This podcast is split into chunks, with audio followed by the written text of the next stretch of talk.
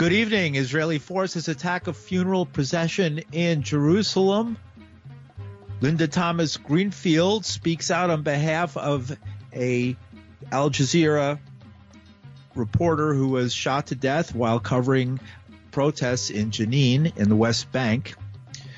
We speak with a former negotiator about a road to peace between Russia and Ukraine and more on the shooting of 13 people, 10 of whom were killed at a mall in Buffalo, New York, a shooting that's been widely condemned as racially motivated. With these and other stories, I'm Paul DiRienzo with the WBAI News for Monday, May 16th, 2022. Clashes between Israeli security forces and mourners carrying the coffin containing the body of slain journalist Shireen Abu Akleh took place before a funeral in Jerusalem's Old City. Thousands of Palestinians gathered for a memorial service for the Al Jazeera reporter before her body is taken to Mount Zion Protestant Cemetery for burial.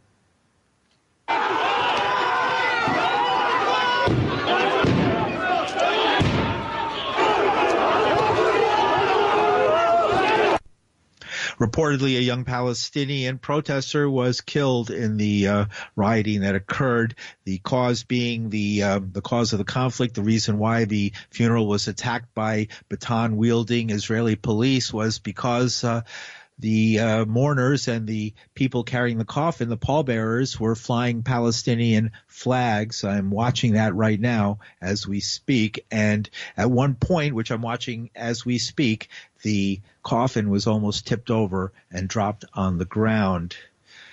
Those uh, images shocked the world. And Pier Battista Pizzaballa, the Latin Patriarch of Jerusalem, confi- uh, pardon me, the Latin Patriarch of Jerusalem condemned the violent intrusion by the Israeli police at the funeral during a press conference in East Jerusalem today. We are still uh, very shocked for what happened. We are still, we are mourning uh, uh, journalist uh, that was shot during her work and and in a moment where we Christians wanted just to mourn and pray for her, we have been uh, uh, we have forced to assist to such an event. So I read the statement very short and very simple, but also very clear. We had churches and faithful of the Christian churches in the Holy Land hereby condemn the violent intrusion of the Israeli police into a funeral procession of the slain journalist Shireen Abu Akleh. And that's Pier Battista Pizzaballa, the Latin Patriarch of Jerusalem. Meanwhile, over the weekend, United Nations Ambassador Linda Thomas Greenfield gave the commencement address for the Columbia University School of International and Public Affairs. She gave the strongest condemnation of the shootings of Shireen Abu Akleh by the federal government to date. And today I'm thinking of Palestinian American journalist Shireen Abu Akleh.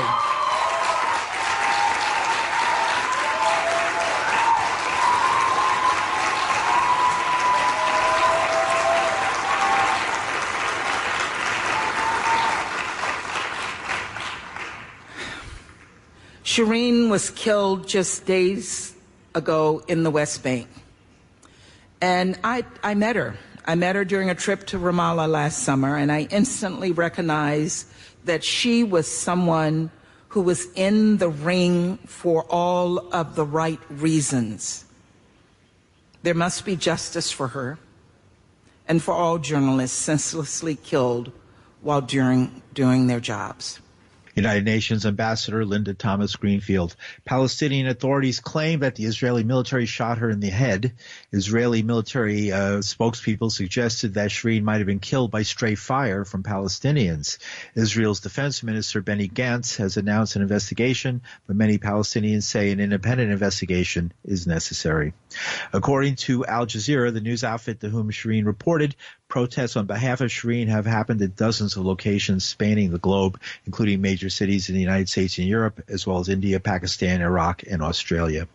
The veteran Al Jazeera journalist was born in Jerusalem in 1971. She studied journalism in Jordan, returning to Palestine, and becoming a Al Jazeera reporter in 1997. She covered five wars between Israel and Gaza and the 2006 war in Lebanon. Dangerous job. In another war raging across Ukraine, the controversial unit holed up beneath the Azovstal Steelworks in Mariupol said today its garrison was following orders to save the lives of troops, an apparent sign that the longest and bloodiest battle of the Ukraine war had come to an end.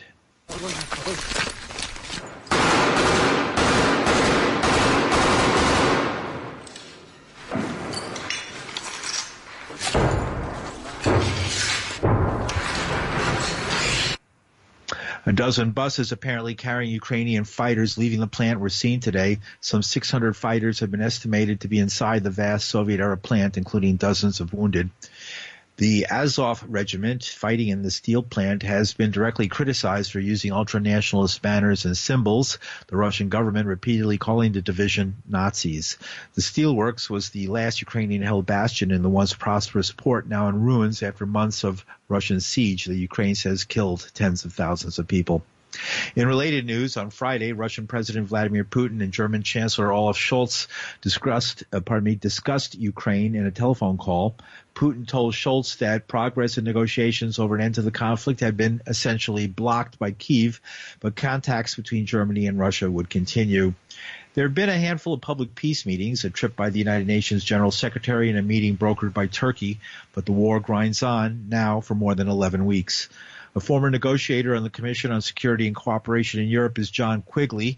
He was involved in negotiations after the breakup of the Soviet Union when he says fears of future conflict were considered, in part because so many Russian speaking people resided in former republics of the Soviet Union that were now independent.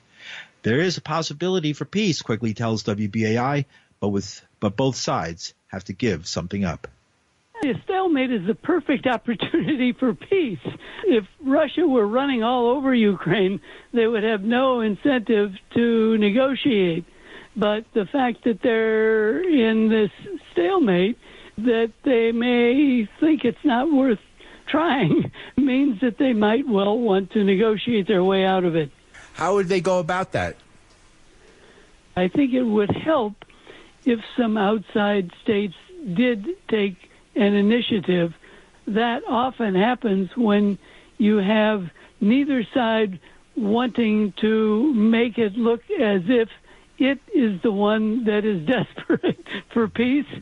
So if an outside party says, why don't you two get together, that can facilitate it. What would they both be able to give up in order to both gain something? I can see a very ready avenue towards peace. Part of what has been at issue is Ukraine in relation to NATO. They could come up with some kind of formulation that would be ambiguous in that regard. The territorial situation, I think, is more concrete. It is feasible to be worked out. What I have been suggesting is that Ukraine should decide to make a concession in regard to Crimea in the interest of getting Russia to make concessions in regard to the Donbass. The Ukrainian government really has never had much of a connection to Crimea. If you look at it historically, they don't have majority population there. They've only had nominal control since 1954 when Khrushchev moved it from Russia into Ukraine, and Russia, frankly, is not likely to give it back.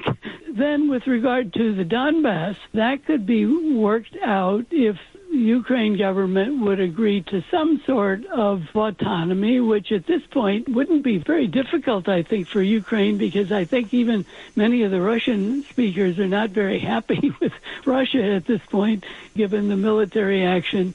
That could lead to giving Russia a way of claiming a victory so that it could withdraw. And it apparently hasn't been able to take very much territory there over the last week or so. If that situation continues, it may well be that some of the top brass in Russia will approach Mr. Putin and say, look, we've got to get out of there. Why do you think uh, such a, a, mighty country like Russia, which everybody thought could easily just waltz in and do this, has uh, become bogged down? And what does that say? I mean, with the U.S. is really upping its ante as far as what it seems to want to get out of this.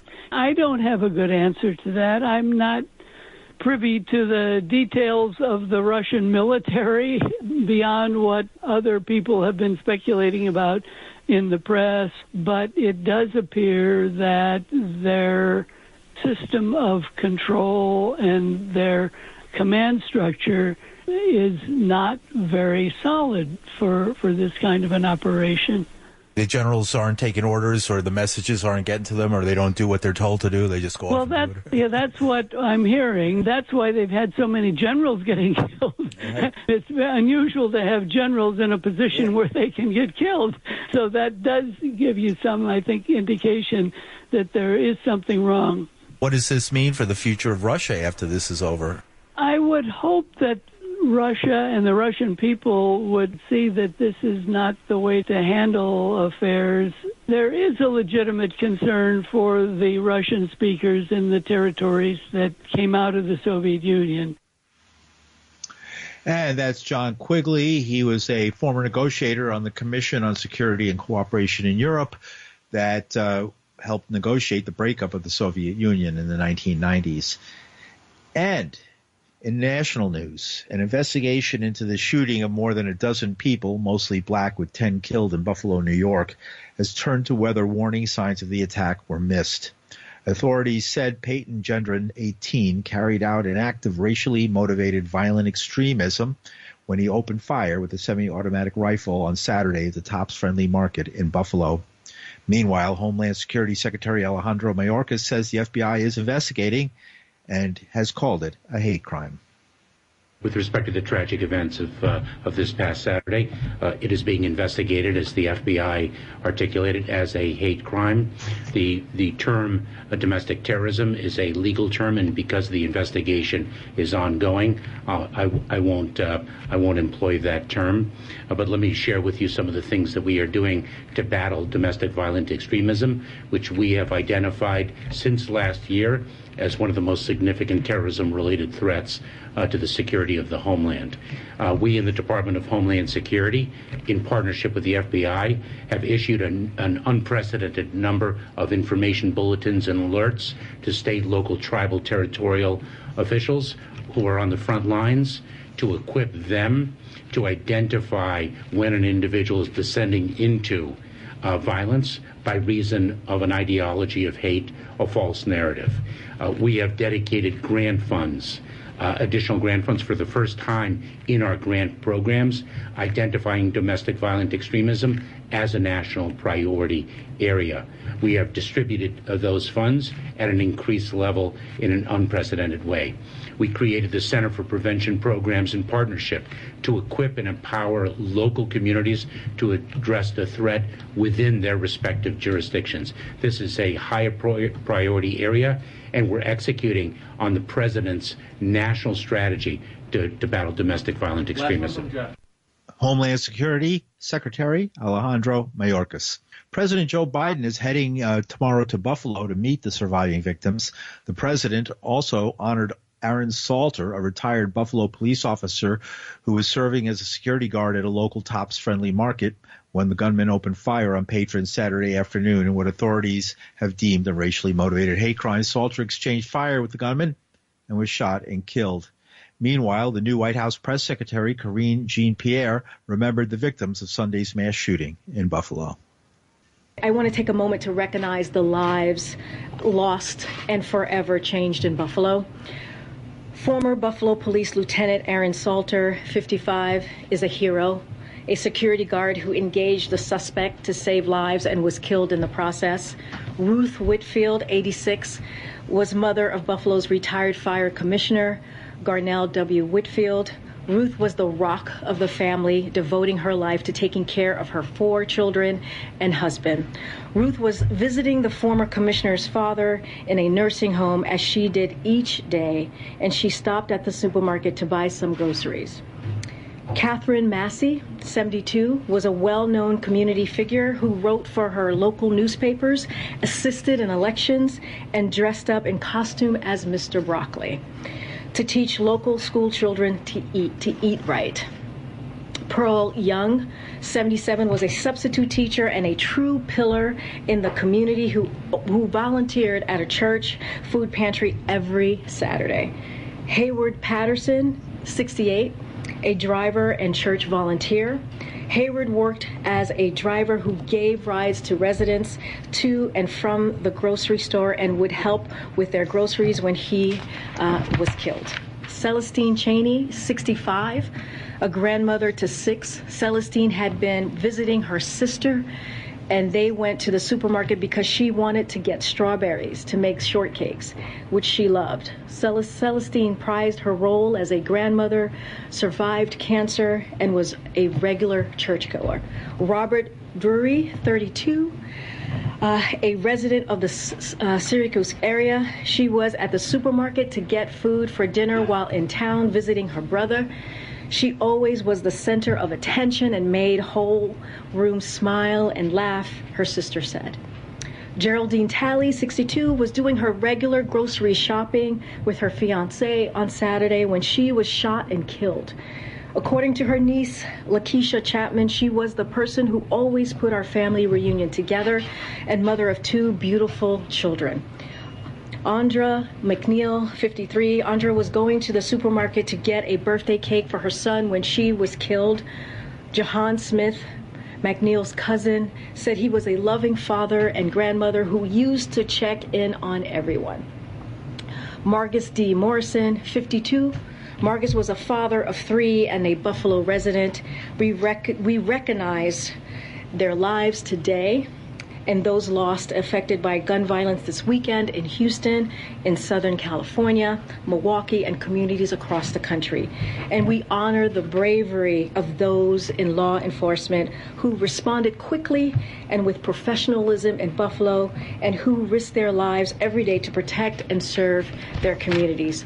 Tomorrow, as you all know, the President and the First Lady will travel to Buffalo to meet with families of the victims, first responders, and community leaders. They will comfort the families of the 10 people whose lives were senseless, senselessly taken in this horrific shooting. And they will express gratitude for the bravery of members of law enforcement and other first responders who took immediate action to try to protect and save lives. White House Press Secretary Karine Jean Pierre. Meanwhile, in Brooklyn, Black Lives Matter organizer Anthony Beckford says politicians are holding back on calling the Buffalo shooting a hate crime. It's definitely a racist action that occurred. A lot of electeds and a lot of people seem to have this fear of stating what it was. It was an anti-black attack. It was an attack on black women. We saw the video where there was a white person in that same store and the shooter apologized to him when he realized he was a white man and continued to find black women and shoot them. And those who he did not kill, he went back around to find them to shoot them in their face. This was anti-black domestic terrorism. It was not mental health. It was not that he had a bad day at school or a bad day at work. This was racism at its worst. This was basically the foundation of white supremacy rearing its ugly face once again because people fail to combat against white supremacy and anti-blackness. If we could combat against any other hate crime, um, hate attack out there, why are people afraid to tackle anti-blackness in this country and in this state? Black Lives Matter organizer Anthony Beckford. He'll join us again later in the newscast. In more Washington news, today President Biden awarded the Medal of Valor to 15 public safety officers, including a police officer and firefighter who died in the line of duty, and paid tribute to a retired police officer who died in the mass shooting in Buffalo, New York over the weekend. We paid tribute to all law enforcement officers and their families who understand what it takes, what's at risk to save and protect all of us. That includes paying tribute to the Buffalo police officer Aaron Salter, uh, Slater, excuse me, who gave his life trying to save others when a gunman shot and killed 10 innocent people in a grocery store in Buffalo on Saturday. He actually was able to shoot the assailant twice, but he had on a, he had on a bulletproof vest, and he lost his life in the process. No one understands more than all of you here today the pain and anguish those families in Buffalo feel. But if they were pulled into a, as if you, you, when it happens, at least my experience, you feel like you're pulled into a black hole inside your chest and everything, everything, you can't, and it's hard. but as you know, you're part of a special community. A special community because the firefighters and police officers will always be there for you. I know it's a small consolation, but they'll always be there for you. And your family and your children and your grandchildren and the whole family. In recent weeks, a fissure has been growing among Democrats, though, about the direction of policing in the nation's largest city, New York. Last week, Mayor Eric Adams angrily blasted activists for blocking a return to quality of life policing. Adams says it's crucial to getting guns out of the hands of potential criminals, while activists and a new unexpected ally, district attorneys, have resisted calls to go after fare beaters and other so-called quality of life crimes. Again, Anthony Beckford of Brooklyn BLM in the NYPD, there's always a culture. It doesn't matter like who's mayor, who's city councilman, who's speaker.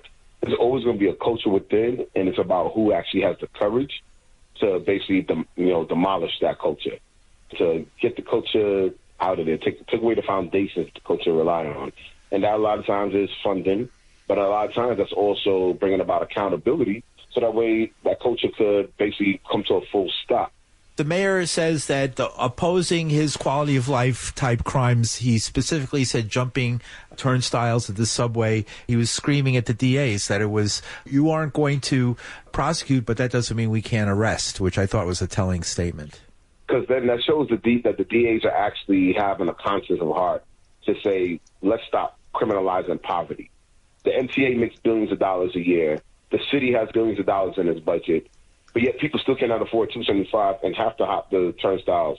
That's a telling story. It's not a tale of two cities. It's a tale of hypocrisy when it comes to many electeds, and it's also a tale of classism. Those who can afford it, they're, they're not going to take the subway. They're taking Ubers. They have personal drivers. But yet you have those in our communities who are working class, who are the ones who drive the city and make the city move, who are being prosecuted just because they can't afford ever inflated costs of transportation. And when you look at it, you know, that's not what policing should be about. Policing should be about stopping actual crime. Do you see that is what's happening? They're going to do more like broken windows policing, quality of life policing? We do definitely see a lot of broken windows policing occurring. Matter of fact, it never actually stopped.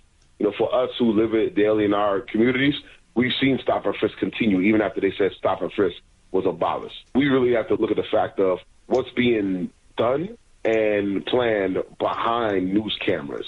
And it's not just the mayor, it's also council members who need to step up and actually say, know what, if we're really going to represent the people, let's pass legislations and let's, let's continue passing legislation and introduce legislation that we know is brave enough for the people instead of being fearful for their next run if they're going to hold their seat or not. You'll hold your seat when you actually adhere to the demands of the people, the people who actually vote, and not lobbyists, not powerhouses, who want to put the fear of God in you, making you feel that you're not going to get your seat back. Be an ally to the people, and the people be allied to you come election time. Show the people that you're working around the clock. If poverty was combated with the billions of dollars that's in this budget, instead of the ever increasing inflation of funding that goes to the NYPD for them to be militarized, there's a real issue that tells you that needs to be had. Black Lives Matter organizer Anthony Beckford and finally, you may remember the scene when the former President Donald Trump suggested that COVID sufferers drink household bleach to fight the virus, a dangerously false assumption. At Trump's side was his highly respected coronavirus response coordinator, Deborah Birx. You might remember how she blanched as the president went on and on to tell us even that ultraviolet light might be another way of curing the COVID virus. Recently, Dr. Birx addressed the Forum Club of the Palm Beaches during a luncheon in West Palm Beach Monday. Birx warned against a COVID-19 surge across the U.S. South as summer approaches. I'm very worried about what happens across the South um, in the summer. It seems like many people want to skip right to the fall, but that's my public service announcement. Um, virus does circulate at a higher level in the summer across the southern states. Um, this is because, as you know, it gets too hot to be outside. So whereas the Northeast will be outside and entertaining outside and eating outside, you all move indoors in the summer. And before you go and visit your vulnerable family member, that metastat, your aunt with metastatic breast cancer, or your mother or father, that may be um, more elderly, just test before you see them, right before you see them um, so that you know in that moment you're not actively shedding large amounts of virus.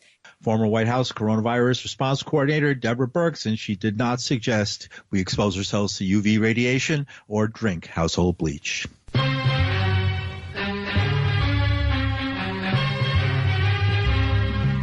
And that's on the news for Monday, May 16, 2022. The news producer Linda Perry, our engineers Reggie Johnson. From New York City, I'm Paul DiRienzo. Stay away from the bleach. Thanks for listening.